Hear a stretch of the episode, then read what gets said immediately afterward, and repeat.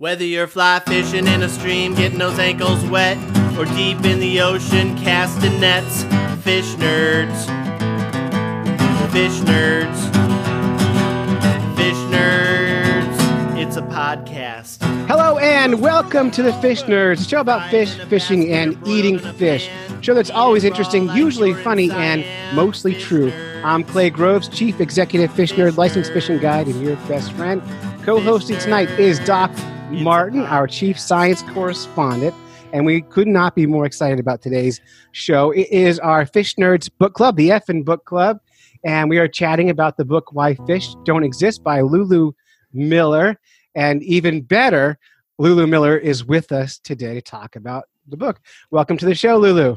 Thank you for having me as as like a um, a denier of the very thing you love. I'm I'm like the the anti um, Christ, not Christ. I That's a different uh, show. you know, I'm questioning. I'm the denier. I'm the denier. Well, it's it's interesting. The way, the reason this topic interested me is first of all, I've been talking about fish for years, Mm-hmm. and your title grabbed me because uh, I I do a lot of presentations, and I start every presentation with teaching people that fish are not a thing. Real okay. So yeah, this I'm is in. old hand. Like Yeah, yeah. Um. Well, yeah, because that's something I'm always always testing. The more that I kind of like talk about this book, and as I was researching it, constantly was with people who really study fish, especially scientifically, um, and care about taxonomy and things like that. I would I would always be like, "So, do you really think they don't exist?" And almost, I mean, most of the people were like, "Yeah." When you when you're talking about the category in this sense, absolutely, it's it's a bunk category. it, it is. Um, Doc, what's your degree in cyprinidae or something? What do you? My degree in Yeah, you're- cyprinidae. Yeah, what's your, what's your what's your PhD in? My PhD is just in biology, but I do focus on prairie stream cyprinids. That would Cypr- that is cool. And what are cyprinids? minnows. Minnows. Oh, how cool! Yep, yep. So they the they, little the they like fish. that. Um, they like that. Uh, the pheromone. Pheromone. No, not pheromone. The the chemical communication. Right. Um, some of them do. Yeah, some of them even even make noise. I have a student working on a proposal for a research project right now to uh, listen to the fi- uh, fishes of Kansas and document what kind of sounds they make. So, Do they make noises audible to the human ear, or do you have to translate them? Um, we, well, we have to record them and translate them. Yep. Okay. How So you have a fish Well, some to of 'em- human translating book. How do you know? well, they're saying? some fish can make audible noises. Um, oh, there's fish species out in California that causes a really big, like seasonally cause a really big problem because the buzzing is so loud. So some fish can, um, but I'm I'm gonna guess it's unknown that the Kansas fishes, if if they make noises and what kinds of noises they make, I don't think we'll be able to. You can't just dunk your head underwater and hear them, but some fish can. That's so neat. I It's so think- crazy, just all the things we don't even consider because very, you know, we haven't spent much time observing there. But like, of course, some fish make noises. But oh, anyway, cool, cool, cool. Now I'm all off on a like. They're like the they're like the the folk historians collecting the, the music of the underwater of Kansas. Um, That's right. How neat. How neat. Okay. people made millions on whale songs, so why not Mhm. fall fish songs? So who can get uh, fish fart ringtones. That's a thing that exists for no. Yeah, it is. Uh, I don't remember who the researcher is, so I'm sorry if you're listening right now, but I know that their He's lab not. has recorded a lot of fish sounds Oh my and they made them into ringtones. This is like 15 years ago, I think. So, Do they sound fart- like human birds? I mean, it's translated, so it's. I mean, yeah, it's a it's a a noise of air underwater, kind of. So it kind of sounds like what you would think a fart should sound like. Wow. awesome. Uh, this didn't take us very long at all to lose track of the show. It never does. All right, so so listeners, you might recognize Lulu's voice from Radiolab or as co-founder of the Invisibilia podcast, both of which I'm a huge fan of. Lulu, you're going to love this. The only bad review the Fish Nerds podcast has ever gotten was a comparison with Radiolab. The it went on and on about a full paragraph about how the Fish Nerds really want to be Radiolab, but they probably aren't listeners and probably have never heard of NPR. And I was Oh, I'm so happy. Um, well, that uh, that's great that you've only had one bad review. I can I can tell you when I worked for Radiolab in early days, um, we half of our our email was bad. It was get this bleep off the air um, because I think people were so irritated by the sound of it.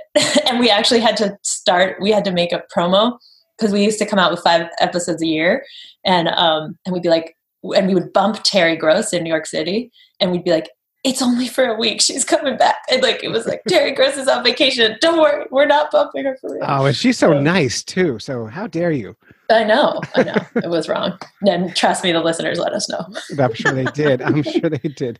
So uh, I want to let, let listeners know that this episode we will spoil this book. So if you haven't already read the book, hit stop, go get the book. Uh, it's called Why Fish Don't Exist, and then read it, and then come back to the episode. Otherwise, we're going to tell you what happened. So yeah, there's some there's some uh, thrillery twists and turns. Mm-hmm. I, yeah, I do want to talk about that. Now, first, I want to talk about why I first connected with the actual character. This is about um, David Starr Jordan, right? Who who was a collector of fishes. And Lulu, um, the Fish Nerd started off as a project to catch and eat every kind of freshwater fish in New Hampshire. So I was a fish collector uh, when I first founded the podcast about 10 years ago. So right about the same time you were researching this book, I was chasing down every kind of fish with a huge obsession, similar oh to how you described. Yeah, with the insane goal that you had to complete because of some strange desperation inside of you. A huge yes, desperate to, for, to be famous, fish famous. um, wait, where are you on that goal? Oh, that was a, a bunch of years ago. There were New Hampshire has 48 species of freshwater fish, and we caught and ate 47 of them. Who eludes and, you? Uh, the lake whitefish, which is near extinct and now illegal to catch. So if I do catch one on ah. accident, I'm going to lick it and let it go. and at least oh my gosh, I really hope that moment happens and that you document it in audio form. Yeah, I probably will. I'll record what wow. the fish has to say about it. Yeah, we'll get. Well, do they make noise, Doc? I don't know. Oh, see. If you translate it, yeah. what uh, what was your f- favorite taste of those? the favorite one actually ate this fish on New Hampshire Public Radio was the uh, walleye, the cheeks of the walleye. Mm. Uh, we made them with cheese sauce, and the worst tasting one was a slimy sculpin, also eaten on public radio. Um, we made slimy sculpin scampi. I'm not a chef, so I think everything should be a literal. If you're going to cook and you don't know how, yeah. least use alliteration in your cooking. That's uh, perfect. Wow, advice. what a cool goal! Congrats yeah. on making it. Yeah, and then we almost had a book deal, and then it all fell apart because someone else wrote our book, which you did. No, uh, no, that was the goal. But then the podcast got launched because we weren't reaching people, and we decided to make a show. So I want to start with congratulations. I know how hard it is to write a book, and even harder to get them published. So congratulations on that, Lulu. Thank you. I'm I'm, I'm going to do nothing else now in my life. I'm done. Retire, raise your kid. You're good to go. On, on, that hot money on the existential nature of fish. Uh, you have a son, right? That brings in. I do. Yeah, he's almost two. Almost two. Okay, so Doc Martin just has a baby too. She's a daughter that's almost two, also one and a half. One and a half. One oh, half. nice. Yeah. So Lulu, when he's two and throwing tantrums, show him your book. Yeah. I wrote this. Sit down. and then he'll have more tantrums. Yeah. All right. So this this story is about the obsession of David Starr Jordan and his kind of quest to categorize all these fish. But it opens up. You tell the story of his uh, of his lab crashing down on him, and so I read that, and I immediately thought, "This is my person. I love mm-hmm. this human being." Um, mm-hmm. And then you had this habit in the book of doing that to me, where I would love a thing, and then you would ruin it for me. Can Can you explain why one would do that? Why I keep doing that? Yeah. Well, I mean, I think for me as a listener or a viewer of movies or a reader, I like surprise. Like mm-hmm. I like it when the unexpected comes. I like the story or characters not fitting neatly into molds. Like I just enjoy that. I love a good horror film. I love suspense. I love I think like narrative whiplash. Just even, you know, Radiolab where I trained, I think has that sometimes where you think you're in a really um, serious like history based story that suddenly gets modern and emotional. Or like I just I think for me, I like that as as a as a reader because it makes me feel like I'm on a ride and I don't quite know where it's going. And that gives me a sense of, of surprise and wonder with the world. Um, and the, the feeling that the world is bleak or known that is a feeling that haunts me and I struggle with. And so I think honestly, part of that like extreme whiplash that I'm giving you as a reader is, is actually like my own antidote to the, the bleak feeling. So I, I'm trying to make the reading experience a little bit of a ride. Um, but I do realize it's not for everyone. so I apologize if there was too much whiplash for you. No, I don't hear. Don't apologize for your book. I think it's terrific. Uh, Doc, do you have anything to say about? You want to talk about David Starr Jordan? Down, Doc star, studied him in college. She's an expert. You did? No, no, no, no, no. Clay is oh. lying to you. Um, okay. I know who he is because I am trained in ichthyology and I am a fish ecologist. Um, so, uh, in your interminglings with uh, the ichthyologist academia realm, did you talk to anybody about their um, their ichthyological family history? You, did you know that that existed? No, I actually didn't, except I don't, I don't think it was you, Doc Martin, but somebody after the book came out wrote. Um, so for people who listen to the podcast who might not know, although maybe they all do know, David Starr Jordan is like considered really one of the main forefathers of American ichthyology. Um, and he was credited with he and his team discovering o- almost a, a, over a fifth of fish known to man in his day, um, a kind of really nature based style of teaching where it's all about obs- observing and mistrusting beliefs and kind of wonderful in certain ways. Um, but someone wrote to me that and then the spoiler alerty thing is like there is some tremendous dark side to this guy uh, really scary stuff and someone did write to me or tweeted that like she started her grad school her sort of white coat ceremony equivalent was to profess her lineage to David Starr Jordan. That there was this like, mm-hmm. I am the so and so's teacher's student's student and that like the closer you were to him was godly and she said wow that's made me really rethink that process but is that something that you went through too uh, i didn't um, so a lot of my um, fellow colleagues did that I went to school with. A who, couple of them who? actually made PowerPoints. I'm not going to tell you who because it's rude, um, but made PowerPoints showing like them and then you know their advisor and their advice and showing the tree of how they're connected to David Starr Jordan, and wow. that was some kind so of he, badge of honor. And so that's a really, that's a real it, thing. It's a real thing. Do. Yeah. Wow. See, I did not realize that till afterwards. I mean, I had I had sensed it. I think I quote one thing in the book where I had sensed he is certainly revered, and there are these two famous ichthyologists who write that every ichthyologist can trace their lineage to him. So I got the sense that he mm-hmm. was largely revered, but I didn't realize it was to the degree of like bragging rights. Yeah, it is. Um, um actually, it's funny. So I am I don't know. I'm the unique snowflake in the world. I don't I just don't care. I don't care what my lineage is or that yeah. I'm connected to some guy that was far away. Like I appreciate his contributions to science and the importance that it was at the time and you know all that stuff. Like I I know what he did. I understand that importance. I really appreciate that in context. I have no idea what my academic lineage is. I know who my advisor was. right? That's important. well, yeah, yeah. And um some other people thought that that was rude of me almost like that i mm. should have this mm. deep appreciation for you know where i came from and this lineage and i should know how many connections it takes me to get to david starr jordan and that always was very bizarre to me um, but it is very very deep seated i think See, that is that is really interesting i yeah. i think for me just coming to it as more of an outsider like i you know when when you guys were talking about coming out of this podcast i was like am I gonna have to admit, like, I don't know a single species of fish. I don't know anything about fish, despite writing a book about them. But I didn't, you know, to me, he was an obscure, unknown scientist. But it, it does seem like within the world, he's really a, a saintly, or you know, or at least an important figure. That is so interesting. Well, and it might make a difference. Um, so I grew up in Indiana which oh, familiar. Yeah, there you go. right, exactly. Big portion so, of his life. Yeah. Yes, big portion of his life in Indiana. So I think that uh, that might be part of the reason, but actually, it was not in Indiana where I uh, got introduced to my my future colleagues having PowerPoint presentations about how the lineage connected to them. Wow, it was. I wonder if, if in those circles, like I haven't heard much, but I wonder if the book if it's reached any of them is like hard to grapple with if people are really finding. Well, let me let me uh, let me add before we get into that question of of how is it rippling.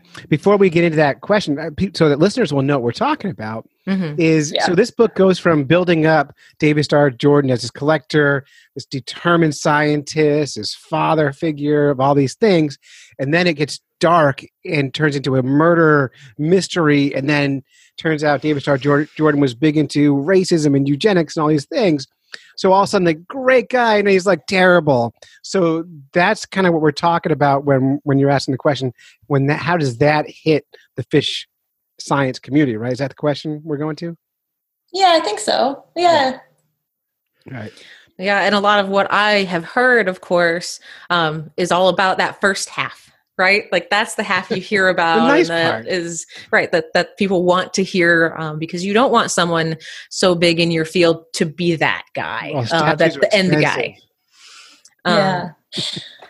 well, and I think honestly, that's probably the other reason, Clay, that there was like so much whiplash is there were great things about him. Like, Mhm. and what makes him interesting to me isn't that he is evil and beyond anything we can fathom. He started out so wonderful and so Mm-hmm. lovable and so guided.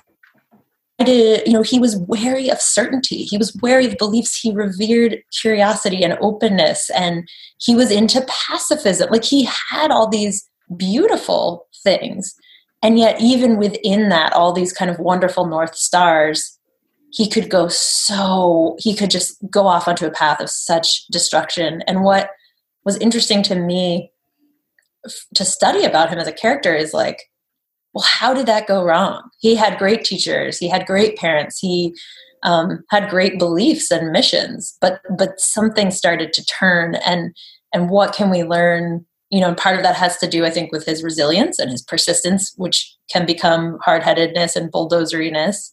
Um, and then, but for me, the real sin for him came with his certainty. Like when he started to truly believe that eugenics, the weeding out of certain types of people, was the way to solve society's ills. Um, it was when he just fine have that idea, you know, have that idea based on your re- your interpretation of Darwin and harnessing natural selection, whatever. Have the idea, but the sin for me wasn't in the bad idea so much as when he wouldn't let go, in spite of endless opposition like the victims of eugenic sterilization scientists calling the ideas ludicrous judges calling it immoral. He just wouldn't let go. And i think for me that's like the really interesting part is where does where does a good person start to just make so many missteps? Because that he's a human. He's not perfect and he's not evil. He's I was, a human. I was about to say that's what makes us human is that no matter how science we want our brains to be, part of being human is having a belief system and then digging in on some of those beliefs, right. even against all other facts, I guess. And we see yeah that and even and even a scientist who whose very mission is to be skeptical of beliefs and keep investigating like of course they're subject to it. You know this isn't a like it's that's not to say that science is in certain ways subjective and it is in certain ways an art um, to me that's not like a slander. That's just admitting scientists are humans too. And and I think they can be better scientists if they are open to that. Yeah, to- totally agree. But you know, but you know, we're going to make mistakes. Hopefully, none, none of us will make the eugenics mistake. Yeah, hopefully that's a pretty big. Like, make oh, we're only human. Yeah, that's yes. uh, yeah. yes, hopefully we won't. No, that I'm not an apologist at all. But I just am saying I think it's it's more interesting to read him as a human to to look for like lessons in, in what we should maybe avoid in ourselves. I think so. Now, one of the things I liked about your writing style, I want to kind of get into some of the style here, is I feel like I could smell your book. Like you use the sense of smell Oh, almost every chapter throughout the Do whole I? book. Yeah, I, I could smell the cinnamon hair boy. I can smell the the ethanol, the formaldehydes, and you talk about smell constantly. Now, in your real life, are you a real smelly person? A very is it oral? What's the nose? I hope I, I shower a lot. I try not to be smelly, but um, no, I think um, I think that you know, for me, like this is the first book I've ever written, possibly, probably the only book I'll ever write. I usually work in audio, which itself is this incredibly sensuous form, as you guys know. Like you pick up a bird noise, you pick up intonation in someone's voice. It's it's full of sensual meaning of the senses details.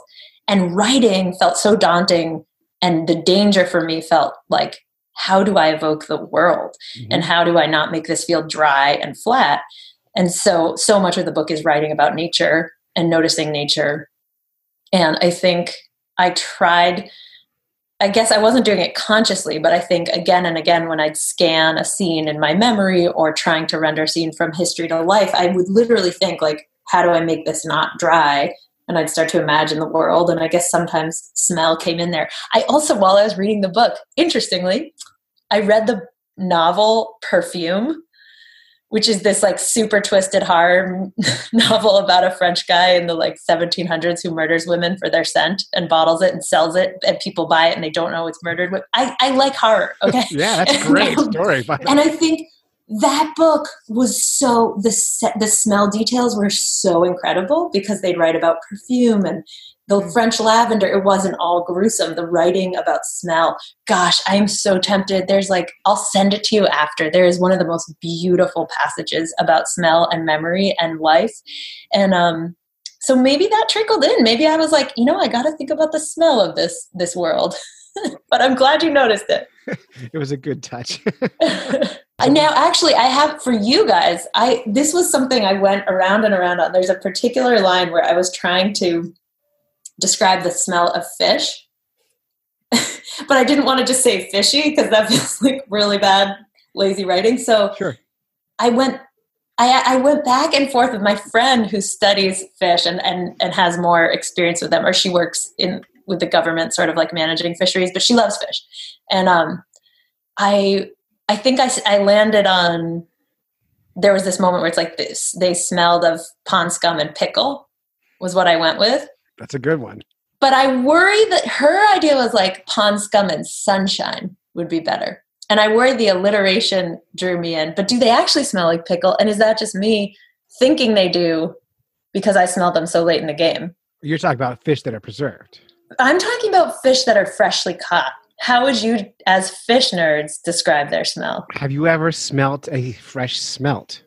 I don't think so. They smell like fresh cucumbers. really? They you would if you were blindfolded and someone put a fresh caught smelt in front of you that was fresh cut and cleaned, you would smell cucumbers. Cucumbers are such a great smell. It is, and it's very unique to that fish too. So, and and most fish don't smell like much at all uh, when you first fillet them if they're fresh. What about like minnows? Do minnows have a smell? Um, I would say minnows are almost an ethereal musk. Ooh. How do you feel about that, Clay? I've, I don't know what ethereal means. Air, airy, so it's not really. I wouldn't say pungent, right? Because minnows, I don't think, unless until they're dead, um, just fresh caught. Even if you get a a seine haul of them, they're not really odorous. They're kind of so, earthy. Yeah, like ethereal musk. Yeah. yeah. that's what I would say for cyprinids. Yeah. In See, prairie streams, very specific. If I had consulted you guys, I think I would have had a better. It would have been like an ether, a, a cucumber ethereal musk. Oh, I love that. It sounds mm. dirtier than smelling of musk and cucumber. See, that may have been more accurate, but I did what I could. Well, with my limited like with my limited worldview. well, if you write a second book on why fish might be something. We can uh, we can have that talk. We'll add. Okay, you guys will get full credit. Yeah, fish may actually be a thing. My my kids were having a fun time, by the way, taking photos with your book. They they thought it was the funniest idea to take pictures of fish with a fish book that says why fish don't exist. That, yes, just prove me wrong. They're like, okay, have fun talking to this loony bin. Yeah, like good luck, Dad. but uh, it was good. Um, so in, in your email with, with Doc Martin, uh, you mentioned, I told Clay not to do this. You mentioned uh, that you don't Gar? like her Garf tattoo. What's that? What's your thing with garfish? Oh wait, do I get to see the tattoo? Um, it's going to take me a minute, but yes. Okay, let's see it. Sorry, I got to put down the microphone. It might be a little bouncy here. It's on my ankle. for the fans that can't see what I'm doing. oh, oh, okay. Well, that's a beautiful tattoo. We've got like a wiggling snake. A Yeah, and it gets um the I got it That is a really when I was tattoo. Thank you. When I was 20, I think, so I was about two or three years into my uh, degree, in my undergrad.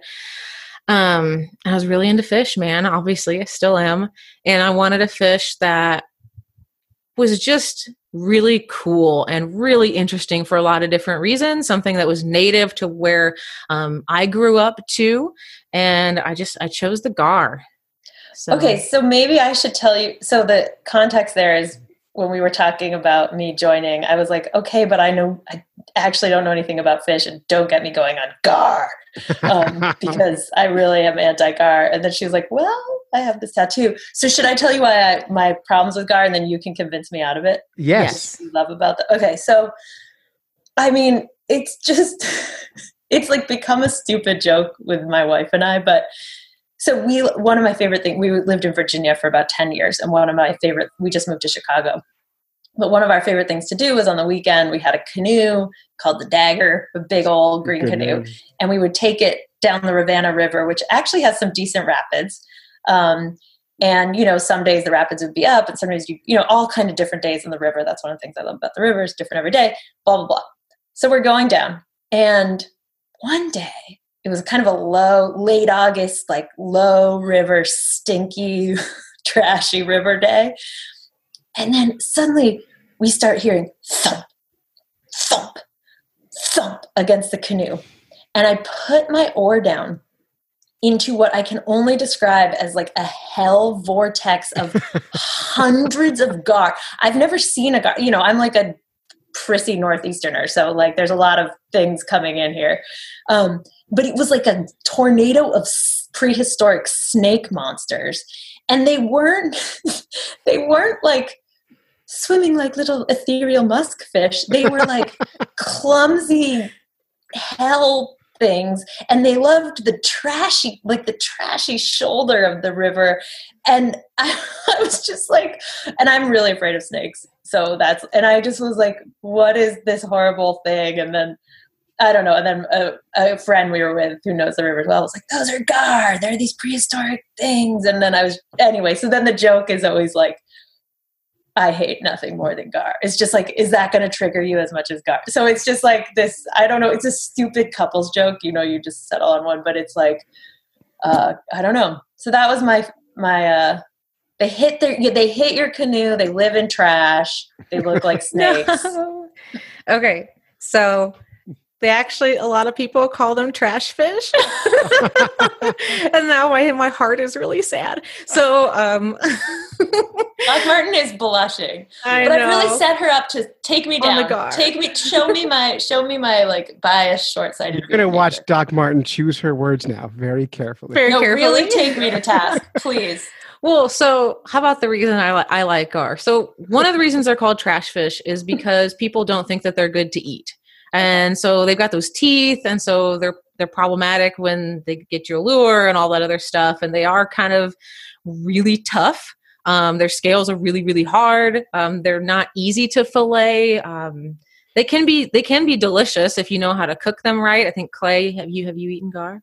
Uh, no, because I can't catch them, uh, but I've heard their balls are delicious. They make gar balls. Out of Yes, that's right. um, and so they have a really unfortunate reputation of being trash fish. Clay's laughing at me. And um, the reason that they're really cool, and you'll have to talk to, I wish he would come on the podcast someday, Dr. Solomon David, the GAR guy. I mean, he knows way more about GAR than I do. Um, they just have really cool mechanisms to be able to withstand um, hotter temperatures and kind of more unforgiving water quality situations. So when you see this trashy river or this place where you're like, ew, that's really gross, and you see gar there.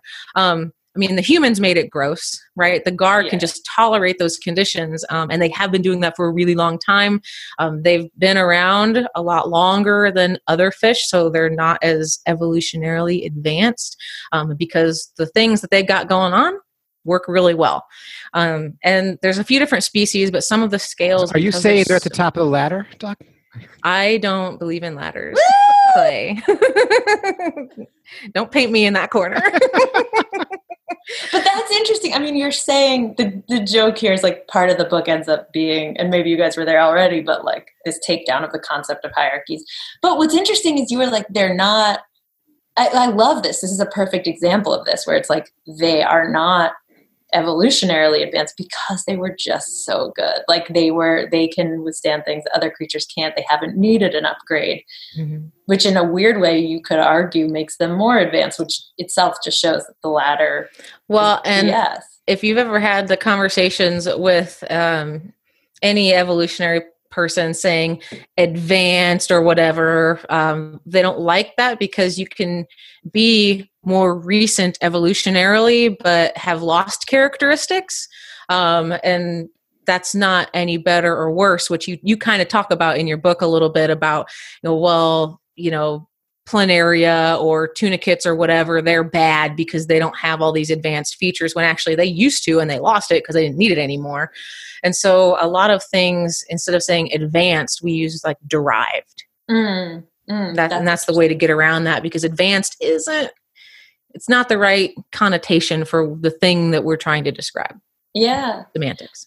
Um you i'm i actually like you've already convinced me. I mean this is amazing. You're saying like all the reasons I'm icked out by them is what just it's like right we sullied the world with the temperature with the trash in the water with the changing levels and they can endure it. Like they haven't had to change and they probably will outlast us. Like look at the cockroaches or the horseshoe crabs you know like those are probably who are gonna you know like they have a sort of nobility and durability and and also have you seen a baby gar no I think they're really cute. I googled one just for you. Oh, oh gosh, they're, they're so like cute. oh my gosh, they are so cute. They're so vulnerable. They are. They're teeny, teeny, tiny. How do they smell though? Oh, gar. I would say gar don't have too much of a smell. Um, they're really solid on the outside. They're not really slimy. They're just kind of tough. So I know I a fishing guide in New Orleans. He would he took me out. We tried to catch him. We were trying to catch other fish. I was trying to catch gar. He would not allow me to because they make his boat stink. So oh really? How no. how do you catch a gar? If one, I, most well, of the folks I know do bow fishing. That's the worst. Bow fishing, Lulu, bow is, fishing? Where you, is where you bow hunt for them, and then you don't eat them; you just kill them, and it's it's a nightmare. Wait, literally, like with a bow and arrow underwater? Yeah, yeah. Well, they they come to the surface, and so this is actually one of the reasons I got my tattoo. I was out in a river; it was a big sandy, shallow spot, and you could see the gar near the surface. And I pointed at one, and it w- they would jump out of the water. It was really cool, like dolphins in the river. Um, I called them river dolphins for a long time. Oh. I got very upset about that, so I do not do that anymore. Um, but yeah, so they'll sit on top of the water, and you can I think that you can even go out at night and kind of flash for them with a light, and oh. then you can you can shoot them, and it's really sad. Yeah, it's not, not a not a nice way. You can't catch and release that way. Yeah, and, if, and I have a problem with people catching and eating food, but I don't like killing for fun. So that mm-hmm. bothers me. Okay, so this is now officially my favorite kind of story. David Starr Jordan goes from hero to villain. Gar goes from villain to hero. See, backwards. I am turned. I've been turned. so we don't have a lot of time left, Lulu, because you've got to oh, go. No. But um, I, I, do want to talk about okay. eugenics a little bit because I didn't know anything about the American history of our involvement with eugenics. I didn't know it existed. I never heard of it in this country. Um, I, you know, I was taught Surprise. in school the, the basic stuff that wasn't true apparently. So finding out that David Starr Jordan was a supporter of eugenics, finding out what was happening in Europe at the time, uh, f- totally shocking. And we posted on Twitter for some questions, and all the questions we got from Twitter were about eugenics. So hmm. uh, people basically want to know is you were reading David Starr Jordan, you were fascinated by his tenacity, his efforts, and all that stuff. When did you find out he was into eugenics, and when did and how did you feel about him afterwards? How do you like balance all these feelings of this? Yeah, folk hero eugenicist. Yeah, well, and Clay, I was just like you. I mean, I hadn't heard about any of this. I think we grew up in the American education system believing that the eugenicists were the Nazis, and that was one of our main points of our national identity is that we called it out and we fought against them.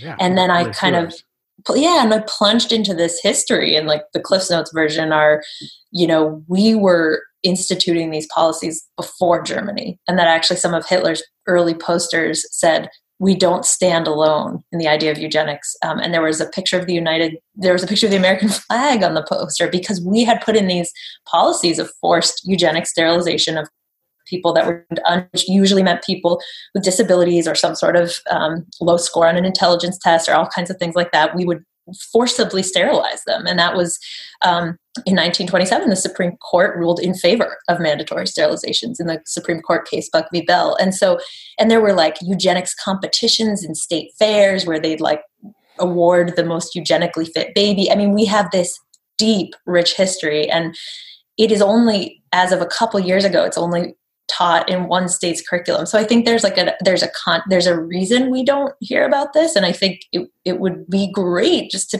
to tell children, you know, like to like have that be part of education. But anyway, so when so I went down my own mini eugenics like just disbelief wormhole of wow how did i not know that this all took place here um, and then when i and and i did in the early days of researching him i had seen some little whisperings that he may have been involved in the movement. And I remember a couple historians said, you know, most history of science stories from that area era end up in eugenics. So I thought maybe he was tangentially in the movement because everyone was, the first five presidents were when it really started to shock me was when I finally got a hold of his books. Um, and I used my wife's school ID at UVA to access them and have them like shipped. And she was like, great. Now, like they hadn't been taken out since the 40s. And she was like, what weird red flag is on my name now that you're taking out, quote, the human harvest and the blood oh, of a nation. God. But I started reading it and he wasn't just a little bit condoning it. Like he was one of the first to write about the ideas. He was one of the first to push it. He had had this sort of inspiration story when he'd seen a town in Italy where there are a lot of people with disabilities who lived there, and he warned against you know how they were devolving and they weren't even humans. And and he said this is where the human race is headed if we don't take action. And he was it was he suggested the concept of extermination. So it was when i finally got those books in my hand that was literally like a, a, physical revulsion where I just was like, oh, he wasn't just part of a movement. He was a real, he was a really, he dedicated a lot of his time toward thinking about it and pushing it. And so that was a few years into the research. And, and I think in a way that's like when I knew, okay, this is what this is. This is a, this is the story. This is like actually this this the biography sort of of a villain but i don't want people to know that until like the last third of it yeah so i didn't like that you did that to me so um, sorry i was a little upset uh, and I, yeah. I do want to point out one more thing are you a harry potter fan okay this is you're gonna you're, you, I have not read them, but now I have a kid. and I just want to wait to read them with him. Like I am mm. desperate to, but I am, I am, I have never read them, but I'm so excited to. Well, because because when you were describing this, is kind of going back to the middle of the book again, but when you were describing uh, David uh, Starr Jordan as when he was sewing on those patches on the on the fish, I can only visualize Harry Potter doing stuff with a wand. I, I, I don't know why I couldn't get out of my head. Mm. Something in descriptions it got in my brain. I'm reading Harry Potter with my kids right now, so that oh. might be it. But but I, I just I saw Harry Potter in that. well, I love that, and I think so. I do think in a way I was trying to conjure like the the Latin names. They sound like spells, they and do. I think I think That's I was right. trying to conjure this sense that like mastery gives us gives us a perceived sense of control over the world if we right. can name it it's ours and there is something very wizard and scepter like about it and i i'm glad you had that image because i think i was trying to kind of make him look like someone who who thought he was kind of stunning and capturing the world with his supposed mastery. Um, and then for me, the the payoff is that posthumously, of course, the world proves to be more complex than what he could ever understand. And if you follow scientific thinking, ultimately that itself steals his fish from him in the end. It wasn't lightning, it wasn't the earthquake, it was science itself, or the world itself being so complex. Um, so that's how he to me feels like this kind of cosmic justicey fable where he got his his existential punishment in the end um, one of the things that this book reminded me of uh, i guess are you familiar with uh, i'm going to butcher this name theodore peaches p-i-e-t-s-c-h um, the curious death of peter artedi that book no so your book is very different, but uh, reminiscent of that. And this is Huh. um, a historical fiction. Um, the guy that wrote it is a trained um, ichthyologist and um, evolutionary guy, I'm pretty sure. And so he knows about uh, Carl Linnaeus and Peter Artedi, and Peter Artedi is the father of ichthyology. That's, Huh. He's considered, and they're uh, over in Sweden in Uppsala. But um, it's the, a mystery in the history of science, and it kind of is similar to Oh, the different branch of David Starr Jordan's huge, egregious error of murder instead of eugenics. Um, so we can battle over which one's worse. But oh, interesting. But wait, Yeah, was the person he wrote about a real person? Yeah, yeah, Peter Artedi, that's Okay. a real person, um, Okay. and Carl Linnaeus, a very real yes, father heard of of, heard of that one. and so they actually went to school together. And so um, Peter Artedi died mysteriously. Um, they don't. We don't really know exactly how. Uh, there's been suggestions that he was just drunk and fell in a river, um, Hmm. but did he really? And so this book, it's based on real history, but it has some fiction along with it, and kind of Oh, kind of ties in. So Oh, maybe a little bit more embellished than your book, which is factual, pretty much. but period. that's up my much. alley. I mean, Yeah. I am like helplessly, as a you know, born and raised atheist, I'm like helplessly drawn to weirdly cosmic justicey stories in which taxonomists, the people who believe they can know the world, get punished by the world. I don't know what's wrong with me, but I'm drawn to that, and like the fact that Linnaeus, the man who gave all names to life on Earth, died a mute. Like how how wild is that? I don't know. Little details like that just like send shivers up my spine. So this sounds very up my alley. All right. Well, I, I highly recommend it. Um, it. It's not quite as readable as your book. I'll put it that way, but it's still very good. okay, thanks. You can't smell that one. That's right. Well, Lulu, uh, do you have any parting words? oh, did you guys hear that one about the paddlefish and the sturgeon fish that had a viable baby? yes, it was awesome.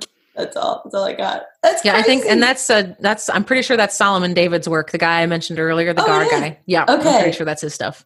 Which Oh. is just again another example of nature disobeying our rules for it. And I Oh, guess yeah. they've had many, many. I guess they've had a bunch of offspring that can have more babies. which Also, a new shows that- species. Yeah.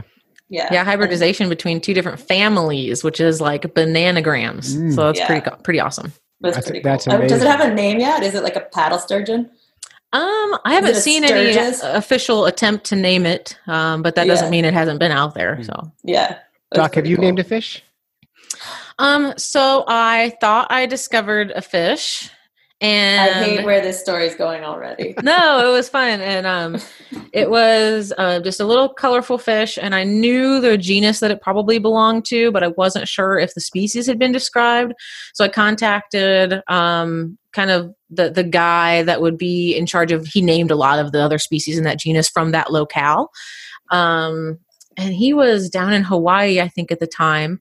And so I sent him an email with some pictures, and he said, Hey, that's super great, but it's actually already described. It's this obscure fish, and you happen to get a sample of it, but there aren't any pictures on the internet of it. This is just what it is.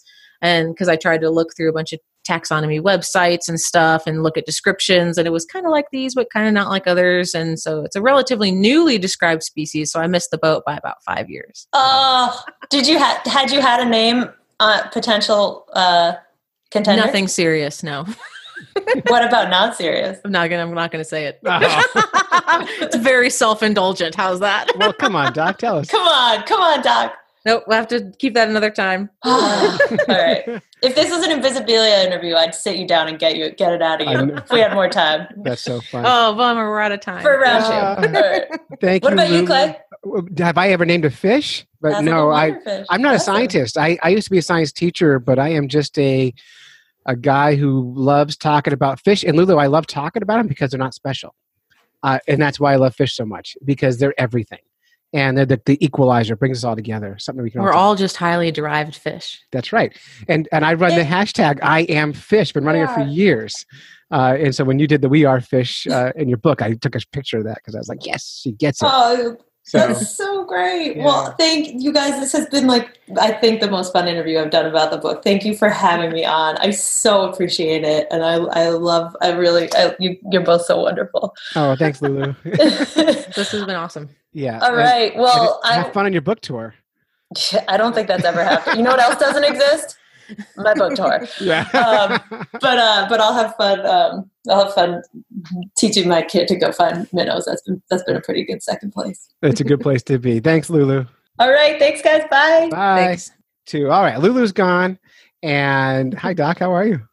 Doing good. Still Good. here, hanging out. I feel like we barely talked about the book at all in that interview, and I kind of enjoyed it. Yeah, we got uh it was more around the book. Well, Although there that- were some important parts, like we talked about kind of the, the meat and potatoes of the surprise twist. yeah. So, so for listeners who are thinking about reading the book, it, it's it's a history of of David Starr Jordan, brings you through his life, becoming a taxonomist, collecting these animals, becoming the president of Stanford, killing the owner or the founder of Stanford. We think. Um, May, did he? did I he? think I think I think so. I think so. Yep. And then a tragedy happens. He loses his collection of fish. And then it turns out he Several times. several times fires, earthquakes, Mhm. all the things. Um, and you feel like you're like you're really getting into it, and then you find out he's also into eugenics, and so it, it- the book goes all the way. It kind of ends on on that, and then uh, Mhm. and then it's it's a nice book though. Overall, I enjoyed reading it. Yeah, and it's also it's not just the history, right? It's a lot of kind of Lou's personal story too intertwined in there. And I think that's the part that I found surprising when I picked up the book. So if you haven't read the book yet, um, or well, sorry, we just ruined it all. well, we did warn. Uh, that's right. Yeah.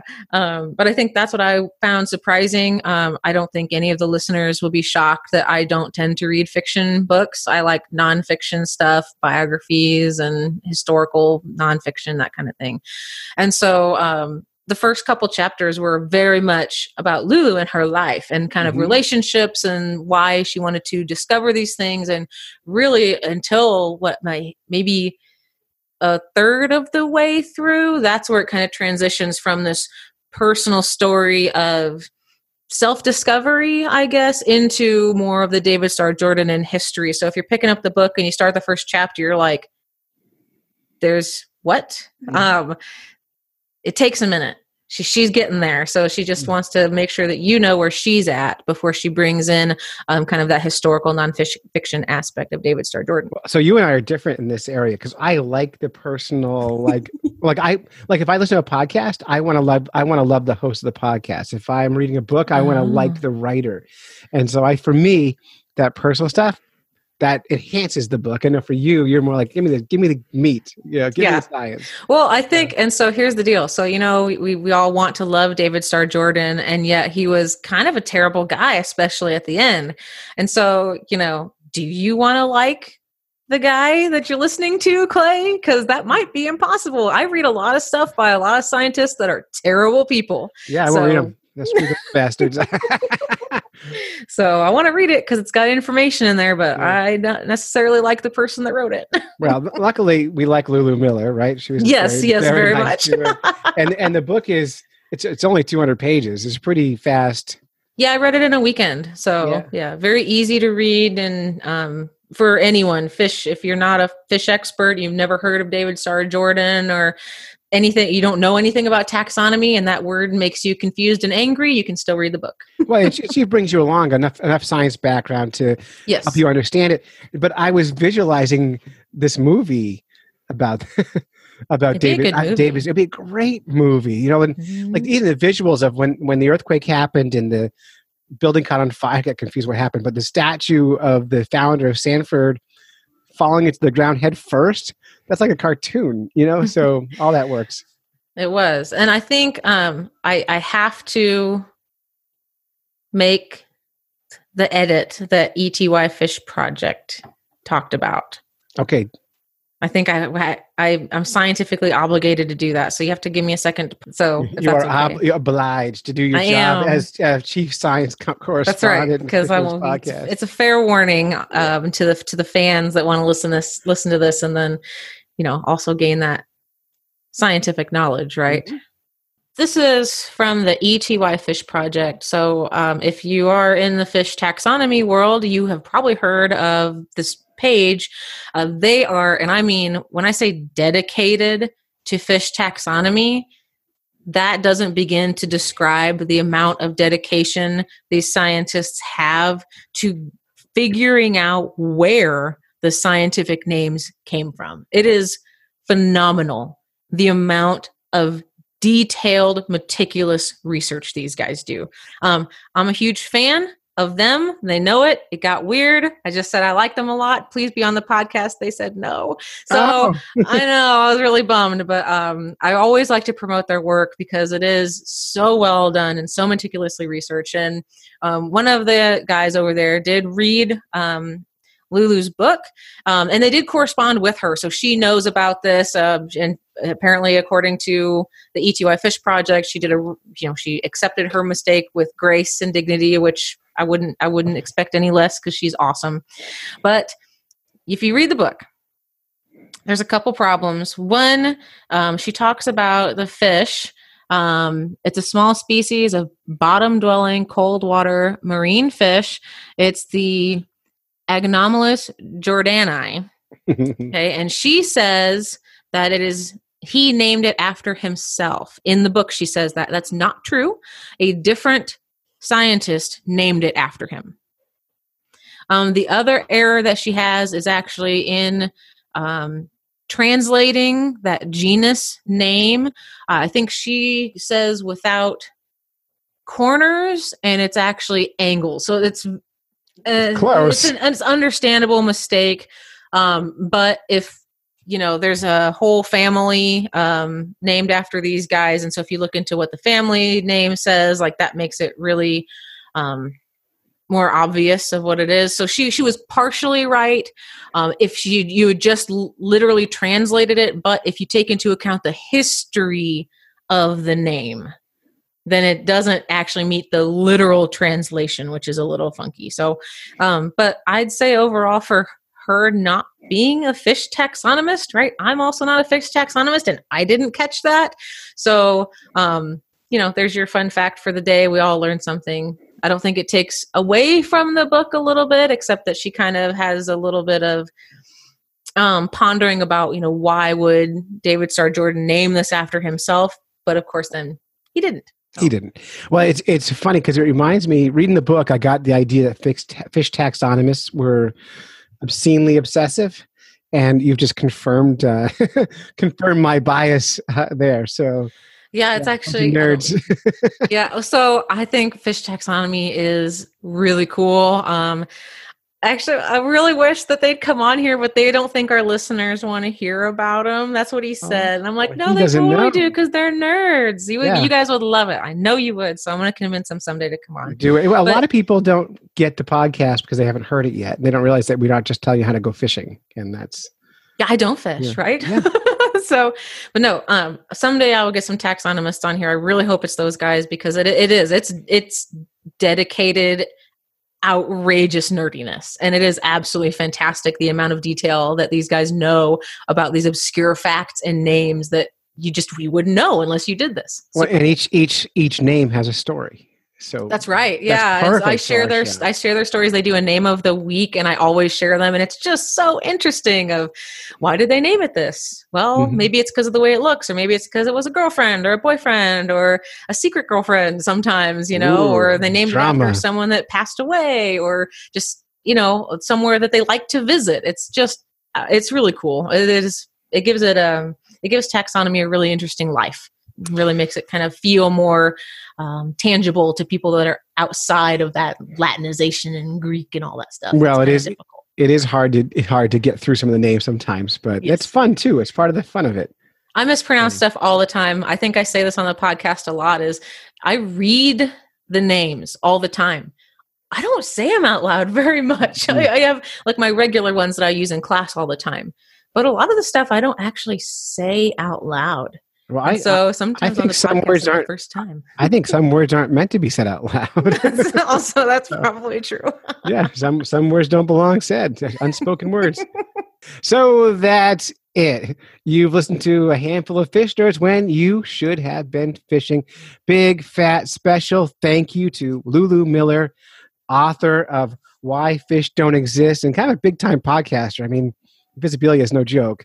Uh, and Radiolab, are you kidding? And she's on our show. That's remarkable. So thank you, Lulu, for that. Big thanks to Wally Pleasant for our theme music. Doc Martin, thank you for coming on the show.